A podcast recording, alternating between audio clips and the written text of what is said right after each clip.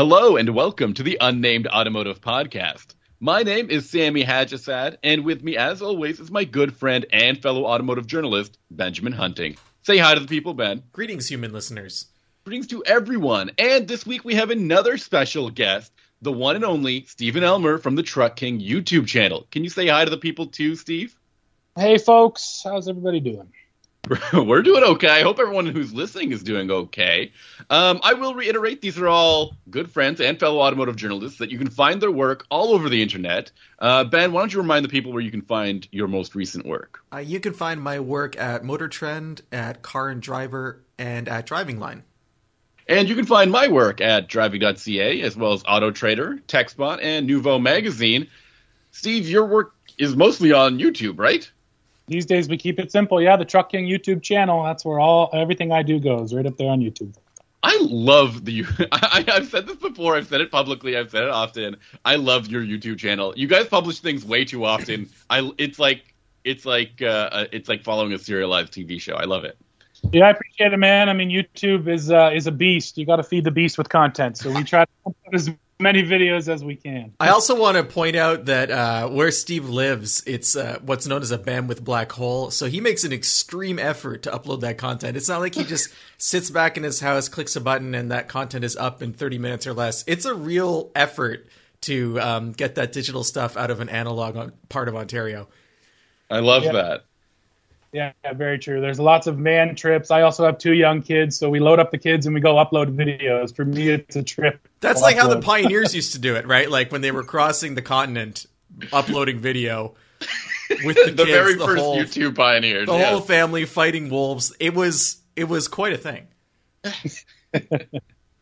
um, but you know, the new year's upon us, and uh, there's a lot of great truck content that needs to be discussed. But the first thing I want to start this week's episode with is the Jeep Grand Cherokee L that's, that uh, Ben recently drove. Grand yeah. Cherokee L, right? Yeah. L stands L, for what? The L. Well, I mean, creatively, it stands for long. Uh, it is. That's not the, even. That does. That's just one word. What is? That's it. It just stands for one. It word. It actually long? Doesn't stand for anything. It insinuates long. It doesn't actually officially stand for long. And what's interesting, though, about this is it's a complete redesign for the Grand Cherokee. It came out in twenty twenty-one, so this is a second model year, in a sense, if you were able to get one last year, which is not necessarily true, uh, given how crazy the supply chain has been. But they led with the long wheelbase version. So it wasn't until several months later that a standard wheelbase version of the Grand Cherokee came out. And there's a bunch of reasons for that, but primarily it's because Jeep seems to be all in now on three-row S U Vs. They have not one, not two, but three in the lineup, whereas as of twenty twenty, they had zero. We've got the Grand Cherokee L, we've got the Wagoneer, and we have the Grand Wagoneer. So between those vehicles, you have a price point that's covered from like the high thirty thousands all the way to one hundred thousand dollars, which is kind of crazy. That is insane. Um, I'm I'm curious about this whole thing because is there really like space in the market or for like do the products feel distinctly different from one another to well, offer that kind of, you know, that that, that many grades? Well, the, the thing about feeling different is uh, even though the Grand Wagoneer and the Grand Cherokee L have three rows, they're on completely different platforms. The Grand mm-hmm. Wagoneer is a kind of a pickup-based platform, full frame, whereas the Grand Cherokee continues to be unibody. Uh, the difference between the L and the standard Grand Cherokee is about fifteen point one inches of extra length, and about half of that is wheelbase. So you can think of the L as the Ford Explorer version of the Grand Cherokee. This is a vehicle that really is it's puzzling that it hasn't been in the Jeep lineup until now. The real reason is because I want to say ten years ago now, they brought out something called the Commander, which was also based on the Grand Cherokee platform, but they didn't really do anything to make it larger. They just kind of stuffed the third row in the back, and it was really not well received. It, it didn't look great. The performance, this was back when they had, I think they still had the four point seven liter V eight in the mix. So that was the standard engine, I believe, or uh, the upgrade from the V six before you got to the five point seven, and it, it was not fun to drive. And all of that kind of contributed to really slow sales and Jeep just abandoning the third row segment for quite a long time. Is that accurate, do you think, Steve? Yeah, and third rows especially, they were so uh, such an afterthought, afterthought for so long So it's absolutely accurate that they abandoned it because, you know, nobody was really pushing for it. And these days, it's the opposite. Third rows are pretty amazing, you know, especially in those big S U Vs. The Grand Wagoneer has a great third row. And, and same with the L. You can tell that they've they've moved away from that old philosophy of, oh, just stick some seats back there and call it a third row. They're exactly. really trying to accommodate for those people who are crawling in, especially guys like me. I'm a big dude. I appreciate having a big third row, not just one, you know, reserved for children, you know?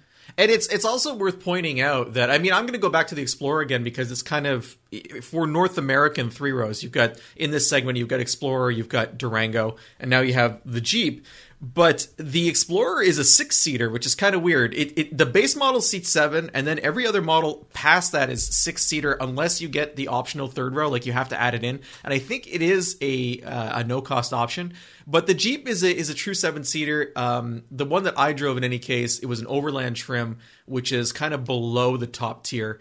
And it had uh, a bench across the, the, the second row that was sixty forty, and then it slides forward and you access the pop-up rear seats, which, like Steve said, are pretty decent. I'm not a big guy. I'm about five seven, but I have a um, the unfortunate curse of a long torso, which has well, – it, it's created a lot you've of explain, – You've explained your long torso almost – too much, like over-explained the reason in I the keep, podcast. The reason I keep re-explaining it is I know it makes you so uncomfortable, Sammy. So like, I don't need to hear how long your torso is every other episode. So come on now. It makes it tough for me to get under a roll bar, or in this case, usually the ceiling of an S U V at the back. But I found the third row to be decent. I think if you put kids or teenagers back there, you're not going to have any problems on longer trips. And I think adults on a short trip are also going to be okay since you can slide that second row forward. And then furthermore, does the third row, like, eat into cargo space or anything like that? Is this still, like, a functional kind of livable vehicle when you have that third row up?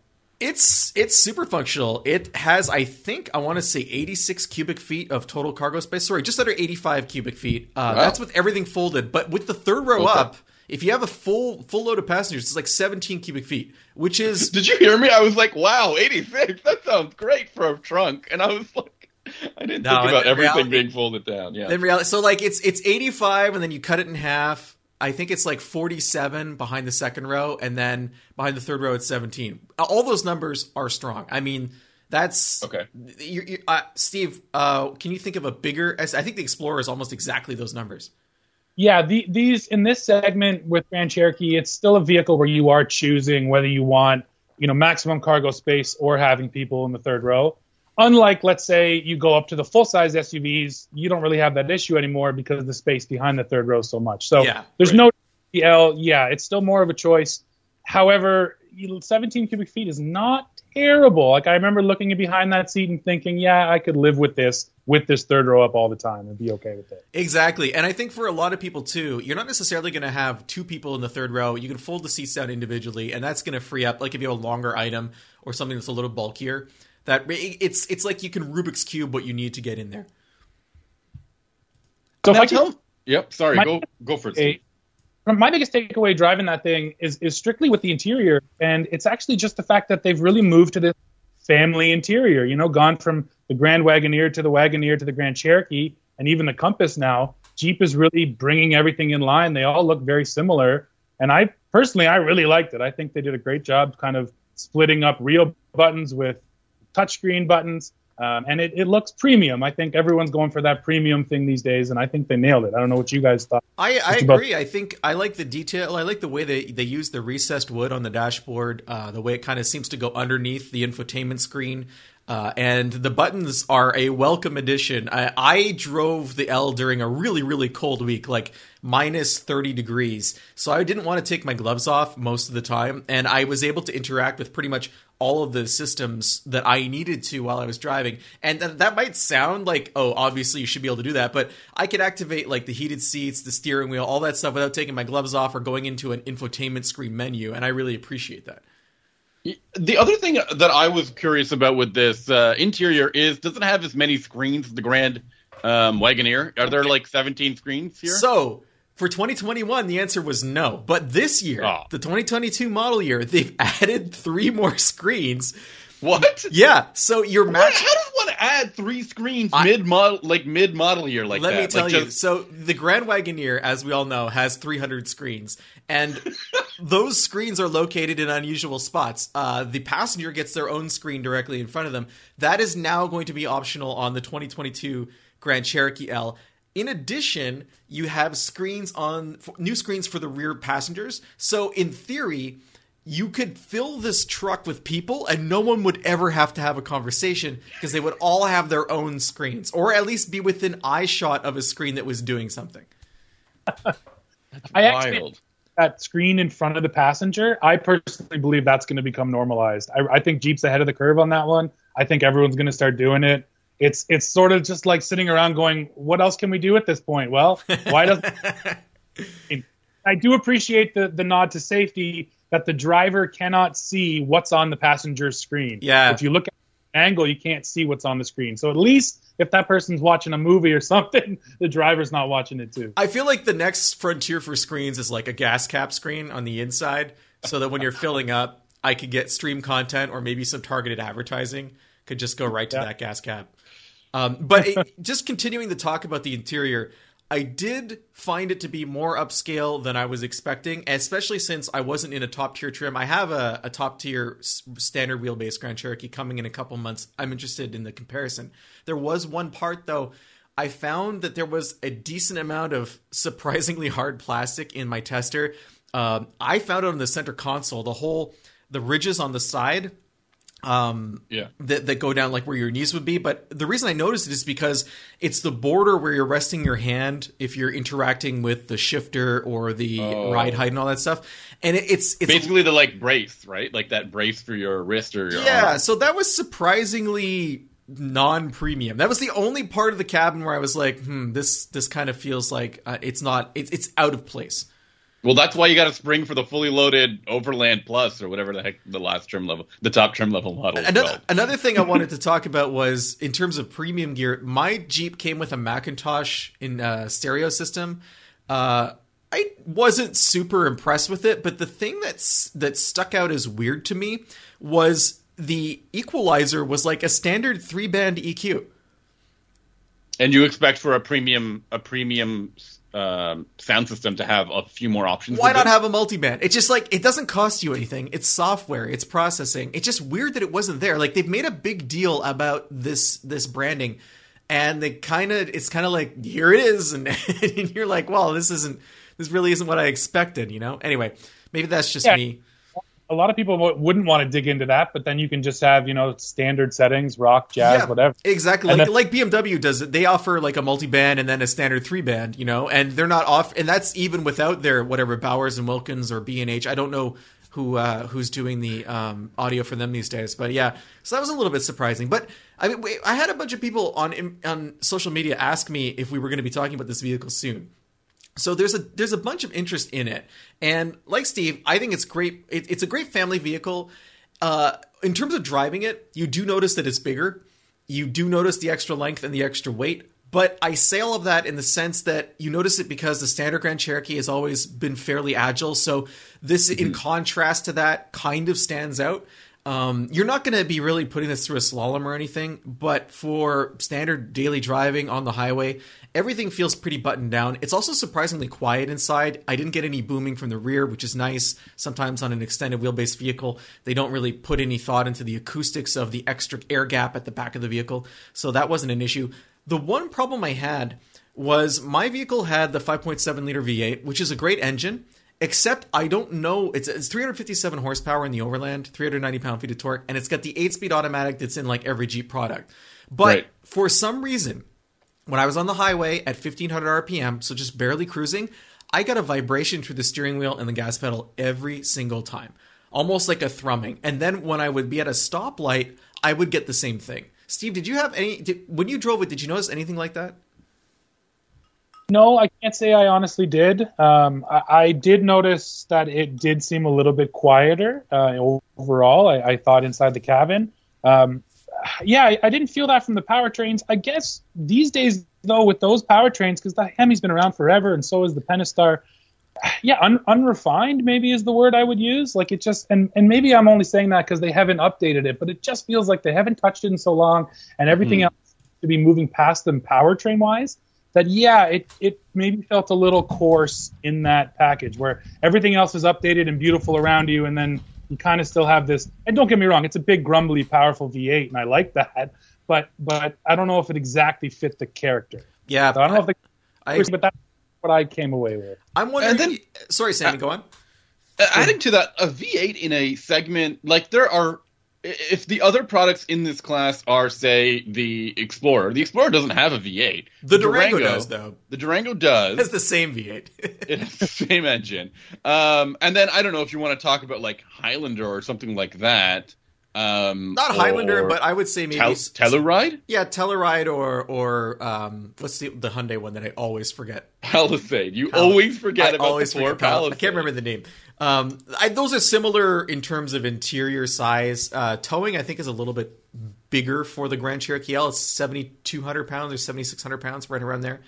Um, yeah. But you know, I, I'm wondering if it was the cold that was causing the problem that when oh, I was maybe. driving. It's it's it's hard to know. Uh, that was my only real complaint about driving it. Um, price-wise, it's pretty solid, man. I mean, this is a thirty-nine thousand dollars vehicle at the, the base level, the Laredo. Uh, the Summit Reserve is like sixty-four thousand dollars. The vehicle I drove was right around fifty-five thousand dollars. So that's a huge range. You can probably find a version of the vehicle that you want. Mine, the this, this the um, Overland also comes with the air suspension standard on this vehicle. So I could raise it up to like just over ten inches of ground clearance. I think at regular height, it's eight and a half inches. And then if you want, you can drop it another one point five inches to get in and out. It does make a difference because Uh, some of the passengers are a little smaller in stature, and they had trouble getting out of the Jeep or getting into the oh, Jeep wow. when it was like raised up all the way. So if you are going to use the air suspension, it's nice to have that kind of park and tuck feature. But that's because the um, Overland is kind of, it has a low range for the four-wheel drive as well. It's kind of aimed at someone who wants to off-road in it. I don't think anyone's going to off-road in the extended wheelbase version. Steve, do you think this is a, a target audience, or you think it's more of a, a towing and commuter audience? Yeah, well, I was exactly going to make that point, towing, right? One of the big benefits to towing is having a longer wheelbase. So right there, they made the vehicle. Um, I think they're, they're, Jeep's already saying it all by not offering the Trailhawk right now with the L, because they know that the most hardcore off-roaders don't want that long wheelbase, right? Um, so yeah, no, I don't think that's the target. But it's a Jeep, and, and I said the same thing in the Grand Wagoneer. That's a one hundred thousand dollars luxury S U V. It still has low range, and it still has off-road driving modes because it's a Jeep. And I think they just know their heritage, and they feel compelled to make sure that they know that all their vehicles are ready to go off-road, regardless of whether or not they actually will. Another interesting thing, too, about the L that surprised me is it's only fifteen hundred dollars to two thousand dollars more than a standard wheelbase Grand Cherokee, depending on the uh, model that you're looking at. And that's pretty standard throughout the whole trim walk. So you can get an extended wheelbase and not really ding your budget too much if that's what you want. And I think that's a really interesting choice from Jeep. Yeah, that's important. I mean, from my perspective with kids, that's why you're going to get it. And, you know, if you got the family, you're not going to think twice about spending that much money to get the third row. It's, that's not much at all. Yeah. And and uh, the price gap on the other end of the equation. So the Wagoneer Series two, which is the cheapest one you can get, um, it starts at about... Excuse six- me, one second. Series two is the cheapest? What happened to Series one? What is that? I, Series one, honestly... No idea. But the series, make the cut. Series three, I think, is Grand Wagoneer style. So there's like Wagoneer and Grand Wagoneer. But the Series two base Wagoneer is sixty-nine thousand dollars. So it's like five grand more than the most expensive L. Um, the L is... It's hard to say whether all the luxury features in the L package are better than only a few luxury features in the Wagoneer package. I think that's really going to be personal taste. But I can tell you it drives a lot smaller. It's going to be more fuel efficient. And it's going to be easier to to uh, deal with in an urban environment. So I don't know how much cross-shopping realistically there will be between these vehicles. I do think it's a different audience. But a five thousand dollars gap is not enormous. Talk to me about this, about, like, summarize for me here. This new model uh, of Grand Cherokee has a new platform, but the same powertrain. It's got a spruced-up interior, and it drives kind of similar to the last ones, right? Yes, but it is a completely different platform in the sense that F C A, or sorry, Stellantis, I can't keep up with the name changes, They claim there's... Oh, this just in, they've changed their name again. Oh, uh, man. Okay, so the, the artist formerly known as Stellantis is claiming that there's no D N A from Mercedes or uh, Alfa Romeo or Fiat in this platform. They think this is the first uh, Jeep Grand Cherokee platform they've had that doesn't borrow from the M L and hasn't been future-looking towards the S U Vs that Alfa Romeo is producing. What a what a footnote to provide. Is that, was that a significant problem in the past? I, I know the M L is ancient, right? Like it's, th- that it's based on is kind of old. But to also throw in like uh, and no Fiat or or uh, Alfa Romeo, we we we stayed away from that. I mean, there's probably some components somewhere that are shared across just because it's the same company. But I think they were talking specifically in terms of architecture, and I think the reason they're emphasizing it is because, like Steve was saying, it's it's important for Jeep to have that off-road image. Alfa Romeo ha- does not have that, and Mercedes doesn't really have that either. So for them to be able to carve out a niche where they say, you know what, this is still a Jeep, even though it's, you know, designed for commuting, it's designed for towing, we can still do rugged stuff because we put our special sauce in it. I think that's where that attitude's coming from. Dang, I thought Mercedes had the ultimate off-road image in the G-Class. Well, I mean, maybe for a tiny sliver of the population, but uh, yeah. for the rest of us, we're in Jeep country, Sammy. Then I want to pivot our conversation to um, the Consumer Electronics Show. Oh, and why? Steve, whoa, whoa, whoa. Come on.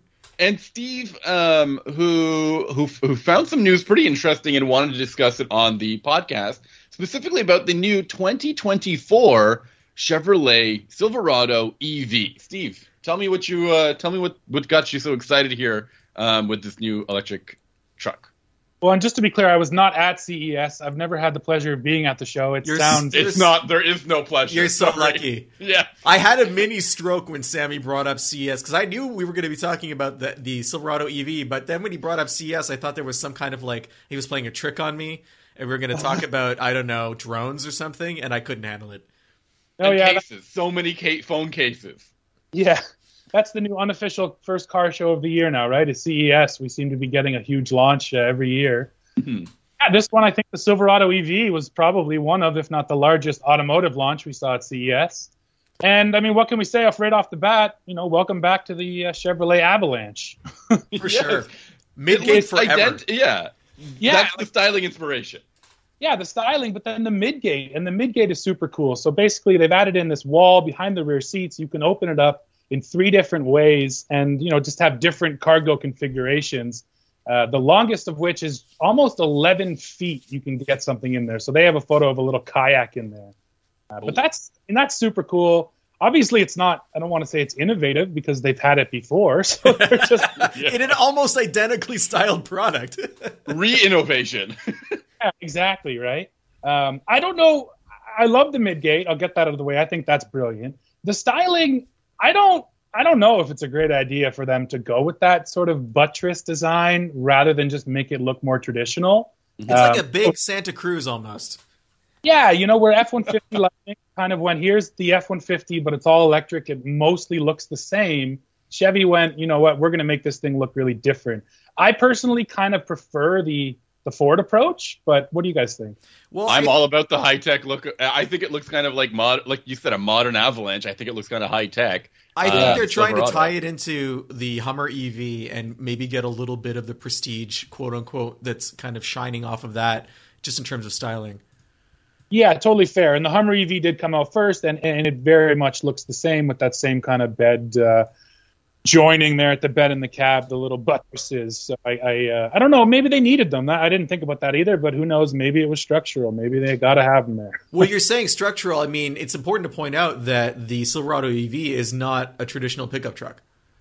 That's absolutely true. So it is a unibody, um, and that's because it rides on G M Ultium platform. And it's actually even more interesting because it's not uh, the body is not an integral part of this unibody. So it's actually not even a traditional unibody. Oh, wow. Because, yeah, with the Ultium platform, essentially the battery pack and, you know, the skateboard, if they still call it that, that is the, the frame. That is essentially the, the, the structural component of this vehicle. Um, we just had a conversation today with the chief engineer, and she was explaining that to us, sort of saying it's not body on frame, and it is unibody, but it's not even necessarily what we think of as a traditional unibody.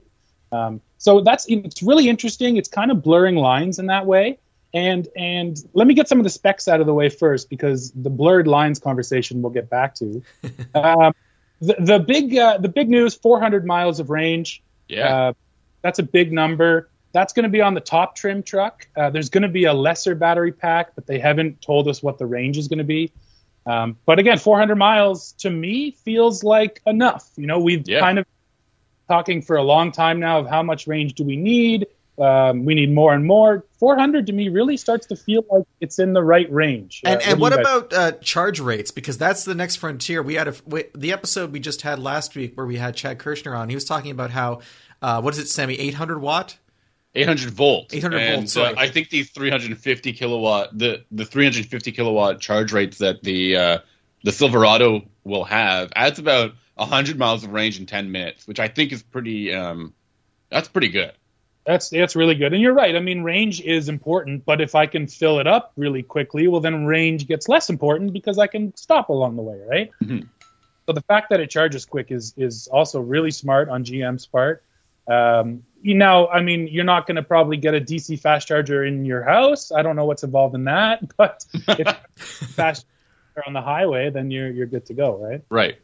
Um, so the next thing is power, and I don't know about you guys, but these days, like I, I read E V power numbers differently because the base truck here gets five hundred ten horsepower, that's which wild. Is and, and that's not a fake number. I'm not saying that; it's a very real number. But, you know, E V power, it just seems so much easier to achieve. So I'm I'm just not blown away anymore by these huge numbers. Especially since uh, I'm sure this truck weighs considerably more than a standard Silverado. Absolutely. And no one's mentioned that yet. They have not told us exactly how much it's going to weigh. I'm sure it's going to be heavier. So the, I think uh, the Hummer E V is roughly nine thousand pounds. There's no official number on that, but that's what most of the insiders, people who claim they know, it's going to be in that range. I would think the Silverado is lighter, but I don't know how much lighter. I, I, I hadn't seen that, but you're absolutely right. If you weigh nine thousand pounds, how much does five hundred horsepower matter? Right? Yeah. yeah. So, yeah, that's going to be interesting to see um, when well, the weight. Well, Steve, you might actually have a little bit of um, like thought process into this, because some of the so the heavy duties that you, you've tested, how, how much do those things weigh, and what kind of power do they put out? Yeah, well, I mean, in terms of torque these days, they're all one thousand pound feet plus, uh, and wow. then horsepower like four hundred to five hundred range, high three hundreds. Uh, so horsepower, you know, those big H Ds are, are getting blown out of the water. Mm-hmm. And then weight-wise, uh, they're up there in that same neck of the woods, uh, you know, north of seven thousand pounds or right in there. Yeah, so it might so, be comparable to, like, the way a, a, a Super Duty might uh, or or heavy duty truck might feel, right? Maybe, but very different torque curve, I would think. Right. right. Yeah, absolutely, of course, right? Um, but you are playing perfectly into my hands here, Sammy, because this is exactly what I wanted to talk about. The other big news here, uh-huh. Silverado E V is going to be able to tow twenty thousand pounds. Okay, now we need to make it illegal for civilians to tow twenty thousand pounds on the highway. I'm going to put that out there right now. And in civilians, I include myself. What is twenty thousand pounds? What is something that is twenty thousand pounds? Uh, like a backhoe. Actually, I shouldn't say that. Our backhoe uh, weighs about thirteen and a half. So that's not even twenty. But of course, the float you need for a big piece of equipment's pretty heavy too. So heavy heavy equipment's the first thing that comes to, to my mind. And and okay. how what kind of trailer hitch is the Silverado E V going to be doing that with? Like a class four or like a, a gooseneck? Like is this is this the Ultium platform gooseneck friendly? We don't have that answer yet. Literally all they said is, hey, in the future, this truck will tow twenty thousand pounds. They didn't say how it's going to do it. The one thing we can see from the photos is it does have eight lug hubs. Wow. So it's going to have full axles underneath. Um, and, and this opens up a whole new conversation into this truck is going to blur the lines between a fifteen hundred and an H D. And, and I'm not even sure we have to even call it by those names anymore because this is just something different. And especially considering the fact they said that the base model work truck will be the one towing twenty thousand pounds. Well, that makes so sense. I, I think like equipment-wise, battery size-wise, yeah. the, the gross vehicle weight rating is going to play in here because of the weight of the battery. So if they have the smaller battery on the work truck, it makes sense that it would have the highest tow rating. No, none of this makes sense. You're telling me a, a truck with less, with a smaller battery, less power, is going to tow, tow a twenty thousand pound trailer and then get where with it? How far will it be able to, to go on with this with this twenty thousand? That's the it's an issue. We like electric motors are incredible for trucks because the torque, right? Power is yeah. no problem. You don't have to second guess that. It's that with twenty thousand pounds, that four hundred miles is probably going to become ninety miles really quickly, right? Yeah. And then you're going to be taking up this whole this. How much space will you take over in the in the charging station? Well, with- pull-through charging stations have to happen in order for any of this to be a reality because the current setups aren't going to work. No. No. Especially if people start hooking up camping trailers, then yeah, pull-through sites have to happen um, because, you know, E V trucks are coming and people are already towing with them. And I think that this, yeah, it's just, uh, I'm sorry, I'm struggling to find my words here, but we just have to think about these things entirely differently than the way we think about trucks now, and offering people a solution that's super affordable that can tow this huge weight for you and I probably isn't, uh, uh, you know, relevant. But for a business owner who tows a small fleet of, of backhoes or bobcats, and, and those guys might only go fifty miles a day. And if you know you're doing fifty miles, this is going to be an incredible opportunity for them, I yeah. think, to get an, a, an affordable vehicle that can do a ridiculous amount of work. And those fleet owners are also going to be happy with the reduced maintenance costs associated with an E V truck. That's exactly. true. Yeah. Um, um, there's, there's, you know, you mentioned eight lug hubs. That alone makes me think the, the curb weight of this vehicle is going to be above seven thousand pounds. Yes. Yeah. That makes sense, right? It'll be classified as, as an H D. So are, are, are people going to need a C D L in order to tow with this vehicle? Um, uh, C D L, I'm not exactly sure. I know in Canada it is a four thousand kilogram trailer, I believe, that you can tow with the G-Class license. No, it's above that. It's about ten thousand pounds, though, that you can tow with the G-Class, and then you need to upgrade. A lot of people in Canada, uh, I believe, are out there towing things heavier than their license allows. It's called wild Uh-oh. towing. It's a whole subculture. Yeah, fair enough. Is there a subreddit on that? I don't know, Sammy. That's more your thing. Oh, okay. Um, talk to me a little bit more about the pricing strategy here, because I heard that there's... Basically, they announced two versions of this truck. That work truck that you talked about is going to be about forty grand, thirty nine nine hundred, and then there's a like a top trim. Um, I think it's the R S T. It's called. Uh, yes, the R S T is their top trim right now. It's like the street truck, and it will cost one hundred and five thousand dollars in the U S, and then even more here in Canada. That's a huge gap. That's insane. Again, we talked like that's a massive gap. forty to one hundred five. It, of course, it's crazy. And the one thing they did say is, is as the truck rolls out over the next couple of years, we're going to eventually see more trim levels, and they're going to fill in the middle, basically. Uh, but the work truck is actually going to launch first. So it'll be the affordable truck first, and then the R S T at one hundred five. Um, but I guess it is interesting because there are two ways to look at these kind of products. There's the aspirational side of things where you're buying this super fancy high-tech E V truck that has four-wheel steering and air suspension, mm-hmm. or there's just mentioned the, the practical side where the guy actually can make a business case for why this truck is going to work for him. Yeah. So if right off the bat, those are the two people G M's going after, the, the guy who wants to cruise downtown and the guy who might actually be able to use this truck for his business, which it, it's worth pointing, sorry, go on. I, I just, I think that's a smart strategy. I think the meat of the market will be, you know, a much longer time to kind of start moving them away from their ICE trucks. Uh, yeah, it's, so it's a different strategy completely than Ford with their like kind of one offering. No, right? that's that's not true, Sammy. I was going to bring oh. it up the fact that there's a, a pro version of the Lightning that yeah. is similarly priced to the version um, that Chevrolet is selling, and it's aimed specifically at uh, contractors and fleets and stuff. And it's also worth pointing out too that the pro version comes with. So you you'll, you see a lot of uh, heat that Ford has gotten um, in terms of interest about the generator or the ability to power a house or whatever. I think it's like nine point six kilowatts of power that can be produced right. by the. So if if you, that's only available on certain models. Um, most of the Lightnings have a have the power outlets in the frunk, but they don't have them in the bed. But the Pro, which is the most affordable, has the full nine point six or nine point four, whatever it is, with the full outlets, including, I think, two twenty in the bed of the truck. So Ford's really targeting a workforce with that too. The one funny thing I find about, especially looking at the Avalanche, about targeting commercial customers is the short bed of the truck. And how that's going to be less useful for people who are actually hauling. And a lot of the imagery you see from Chevrolet has like these Um, I guess you could call them ladder stands in the bed that like stick up and then go over the roof. And I guess they're going to be relying on the midgate. Steve, do you think that's going to make a difference for someone who's looking to buy this for a job site? It's definitely a good point because right now there's no flexibility in cab or bed size. You know, Silverado and F one fifty, mm. they're both, you know, basically short bed crew cab, which is what we see everywhere. Uh, whereas, yeah, you'd think that a guy who would work with it, they probably still want four doors. I mean, really, the regular cab is basically dead. So I, I, I don't ever see that coming back, two doors. But I can definitely see a world where we get a quad cab version where they shrink down the, the back seat to give us a bigger bed. Um, it's it's a consideration. I, I, I'm definitely one who's a little sick of all the short bed trucks these days. I like having a longer bed. So, uh, yeah, I can see that it might change someone's mind. And then one last thing to talk about with the Silverado is, is it a, like, where does it stand with a Hummer? Like, why would someone pick, if you're going to buy a one hundred five thousand dollars uh, Silverado, why wouldn't you get a Hummer? Yeah, I, I think, honestly, the way I'm looking at it, it's mostly branding. Like, yeah. the, the Auto E V has the majority of the technology the Hummer has. Um, therefore, it should be almost equally as good off-road.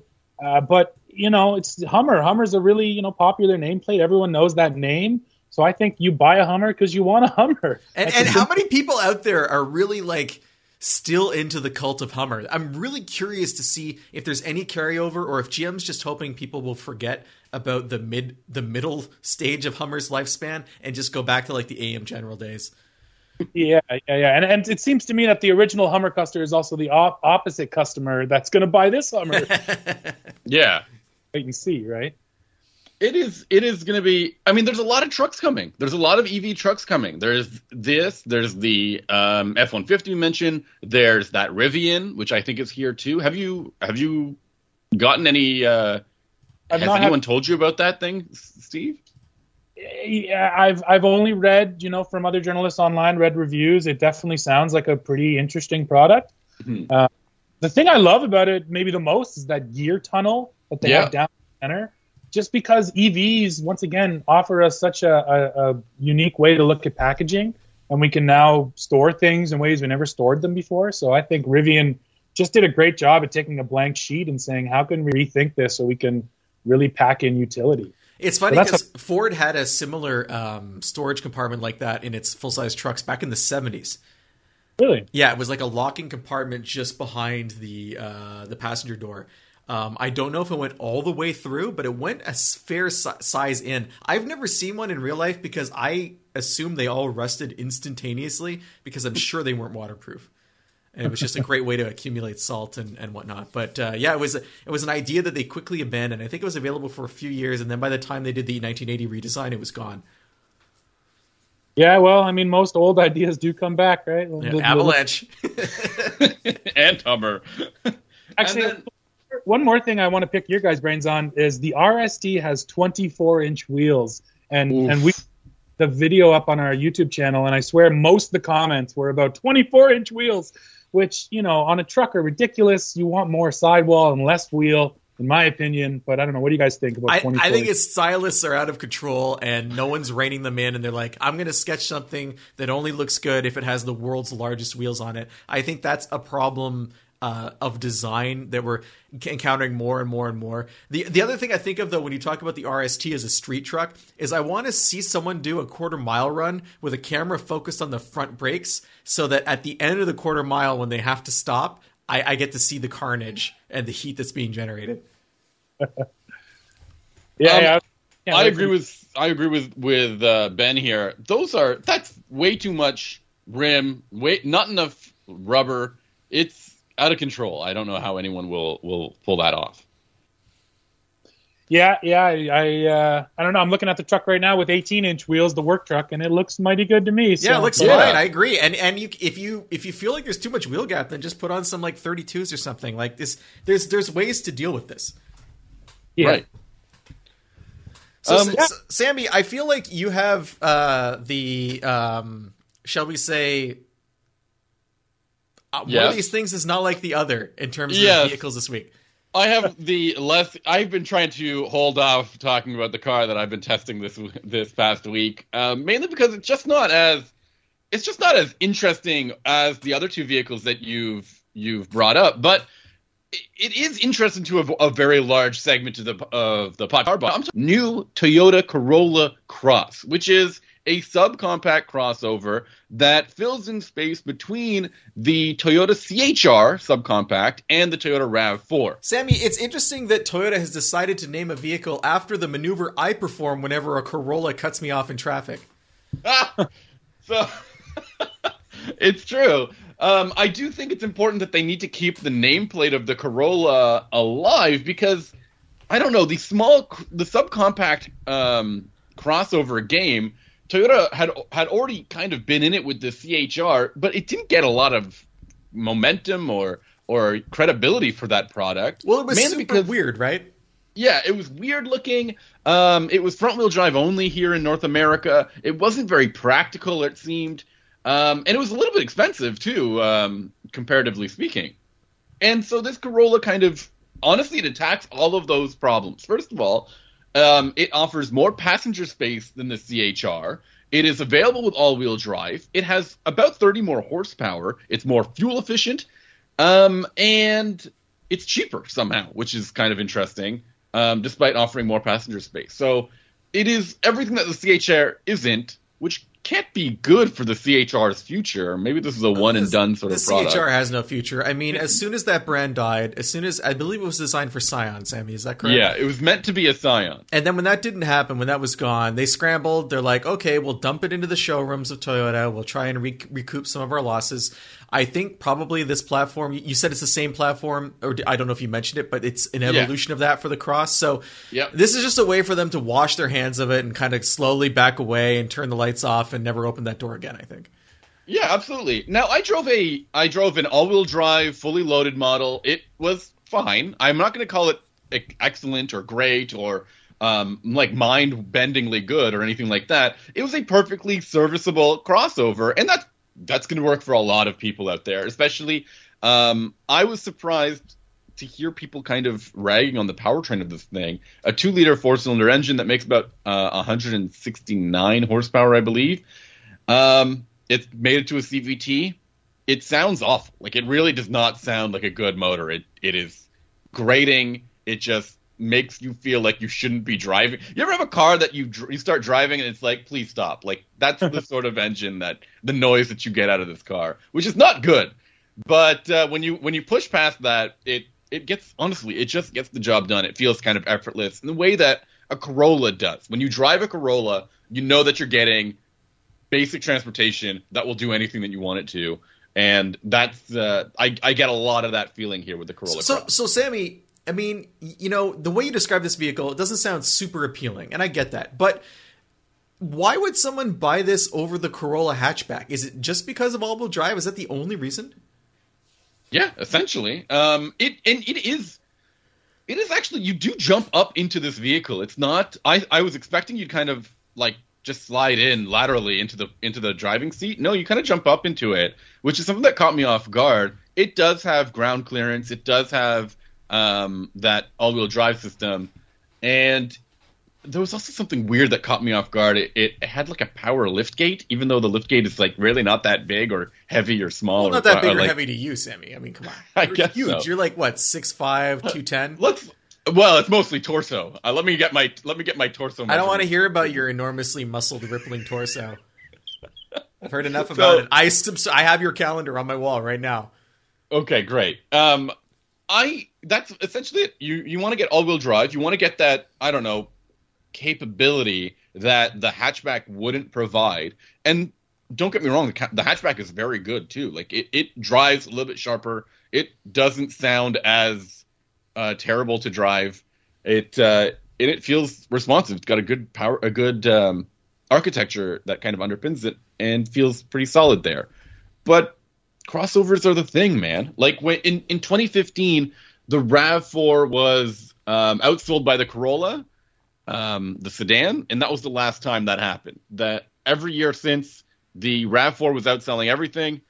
It was. It's now the the brand's most popular product. The Corolla is kind of fading, not fading into obscurity or anything like that, but people are forget are, are less interested in that body style, whether it's a sedan or hatchback. I mean, a lot, they... a lot of people don't know this, but the uh, the Canadian Prime Minister is actually a crossover.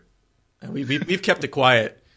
Um, yeah. But uh, yeah, it's completely – Canadian society is crossovers from the top down now. Yes, crossovers. There's, there's a small everywhere. small batch of hatchback holdouts. But uh, yeah. Yes, absolutely. So, I mean, to me, I was, I was, I wasn't offended by it. Um, I, I think it, it worked fine. I think I kind of like it more than the Kia Seltos. Um, is it more interesting or more fun to drive than, say, a Hyundai Kona? I don't think so. Those can be pretty punchy to drive. They're they're really uh, responsive. They've got a nice tight powertrain, and uh, the, they're they're like agile. But uh, the the Cross doesn't feel like that. And uh, it'll it'll appeal for somebody looking for basic transportation. And there's like, I don't know, I think there's about six or more, what's it called, trim levels for them to choose from that start at twenty-two thousand, which I think is pretty reasonable um, so for this, a crossover. This is kind of going up against the Honda H R V, right? Yep. It, is, I think it's more interesting than H R V. Well, the H R V is getting a complete redesign, I think, yes, for next year. It's about time. Yeah, oh, for sure. But uh, question for you, what about the Kicks? Is the Kicks too small to be compared to this? Yeah, so the Kicks um, doesn't have all-wheel drive, right? It's front-wheel drive only. So it kind of fits in this really weird spot that's that's like occupied by these subcompacts that are not all-wheel drive. So it's like the Venue, the Kicks, even the C H R. But the Kicks is super, super cheap. And I th- I found, and it's lightweight, too. And I found that to be a lot of fun to drive back in the day. Okay. Well, anything else that you want us – Steve, do you have anything to chime in on this? Or are you just abstaining because I completely understand if you did? I pay attention to trucks. What can I say? I don't know anything about cars or crossovers. It sounds yeah. like a smart – that they put the Corolla name on it. Let's say that. Everyone knows what a Corolla is. Nobody knew what a C H R was. That was the smartest move they could have done. Call it a Corolla. It's true. Everyone knows. The next generation will probably be called the RAV four Mini. Or, like, I can't wait it, for the Corolla Camry. Yeah. Exactly. Well, I mean, isn't that what Toyota used to do with its nameplates? Wasn't the wasn't the Supra a Celica Supra? Yeah, Celica Supra. Because when you combine nameplates, they become more powerful. They absorb, it's like eating someone's brain. Yeah. You absorb their knowledge, right? It's the same deal with nameplates. Right. So we, we we've only we haven't had that happen very often yet in the in the in the Toyota. Na- uh, name nomenclature. Yeah, it's going to so be the ha- Corolla Camry T R D and yeah. the RAV four Mini Tundra Prime. Edition. You're forgetting the poor Prime. RAV four Mini version. Prime Tundra Edition. Yes, of course. seventeen seventy whatever or fourteen whatever. I I can't keep track of when that ranch was built. seventeen ninety-one, wasn't it? I, I I'm surprised you know that, Sammy. It's the only thing I know, if it's right. So uh, if you would like to know more things about our podcast, uh, including the date where we started, which is roughly five years ago now, you can find us at unnamed automotive podcast dot com. The website has all of our past episodes. It has links for you to subscribe to us on pretty much any podcatcher you would care to use. We're on Apple, Google, Amazon, Spotify, CastBox, all that fun stuff. Um, and you can also leave us feedback there. There is a contact form. You fill that out, you hit send, and it ends up in our, in our inbox. That's right. Yeah. Um, so you told them everything you need to know. Well, you I didn't tell them about us. Social media, Sammy. Yeah. You can reach out to us on social media. You love it when I tell people about social media, don't you? Yeah. Social um, media, torso media, whatever media you want to use. You want to reach out to us on social media. You'll find Ben on Instagram. He's at Hunting Benjamin, sharing all of his great filtered photos. It's well, there's a filter on the photo. The photos aren't filtered in some sort of weird way. Like, anyways, and you can find me on Twitter. I'm at some Sammy underscore ha, like you're laughing. Um, Steve, they can find your work over there at YouTube, right? Yes, sir. Truck King on YouTube. Come check us out. And any Twitter profile or anything else you guys like to plug, or you just stick to YouTube and that's it? We're we're pretty uh, one platform focused right now. You can find me on Twitter at S Elmer zero seven if you want to reach out. There you go. Very uh, cool. So, Sammy, what are you going to be talking about next week? Next week, I've got the Honda Civic S I to talk about. Well, that's interesting because I am going to be talking about the Hyundai Veloster N, which is in some ways the S I's sworn enemy. Yes, sworn enemy. I agree with you. I can't wait to talk to you about it then. Well, thank you, everyone, for listening. And thank you, Steve, for taking the time to be with us today. Really appreciated it. Yeah, thanks, guys. Thanks for having me. Always fun. And we can't wait to have you back.